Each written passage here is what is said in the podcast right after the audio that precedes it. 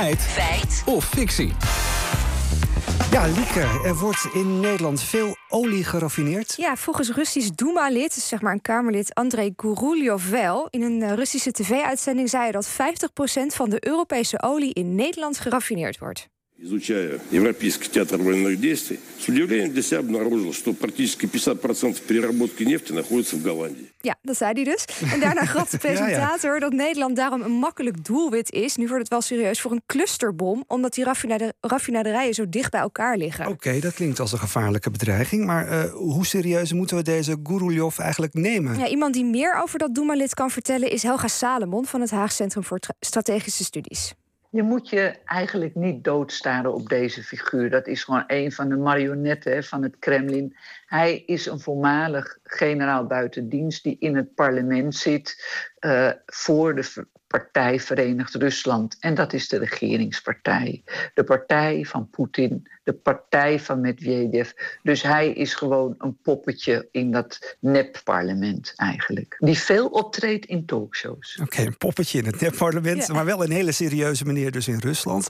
Maar eh, staan er in Nederland veel olieraffinaderijen? Ja, qua grootte in van ons land relatief veel. En dat heeft te maken met de gunstige ligging, vertelt Erik Klooster van VEMOBIN.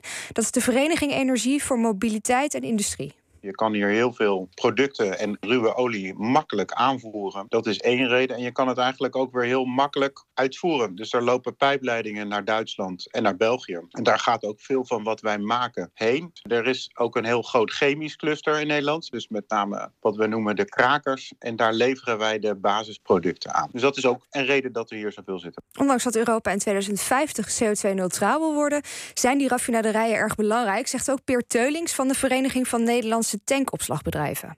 85% van onze huidige energievoorziening is nog steeds helaas fossiel. Daar werken we met z'n allen hard aan om dat snel te veranderen. Maar dat is nog even zo. En je ziet ook wel dat de, vanwege het belang, de noodzaak, de vraag die er nog steeds is, ja, is het ook wel simpelweg fijn te hebben. Hè? Het zorgt ook voor je, voor je autonomie, je strategische autonomie wat dat betreft. Oké, belangrijk dus dat we veel raffinaderijen hebben. Maar die presentator van die Russische talkshow doet eigenlijk best ja, lacherig over een bombardement op die raffinaderijen. Ja, vrij retorische vraag misschien, maar is hij een onafhankelijke journalist? Ja, Helga Salomon weet meer over die presentator. Hij heet Vladimir Solovjov. Het is een journalist, op zich niet dom, maar die heeft zich helemaal gemanifesteerd voor de oorlog, maar met name sinds de oorlog, als een soort Goebbels. Als je naar die show kijkt, dan zie je, het gaat er niet om dat de gasten wat vertellen. Het gaat erom dat hij ze tirades kan houden. Hè. Daar begint dat mee. Een soort kuppels. Nou, Helga Ja. is op dreef. Ja. Terug naar de, de uitspraak van het Russische Kamerlid. Zijn 50% van alle Europese olieraffinaderijen in Nederland te vinden? Ja, daar heeft Erik Klooster van VMOBIN het antwoord op. Nee, dat komt bij lange na niet. De capaciteit in Nederland is relatief groot voor een relatief klein land. Als je kijkt op Europese schaal zit het ongeveer op 8 à 9 procent van de totale raffinagecapaciteit in Europa. Ja, Nederland produceert dus voor de grootte van ons land best veel olie in Europa, maar lang niet de 50% waar André Gurulyov het over heeft. Nederland produceert jaarlijks ongeveer 1,3 miljoen vaten en Europa in zijn totaliteit 14,5 miljoen. Duitsland, Spanje en Italië produceren meer dan wij, dus het is fictie. Dankjewel.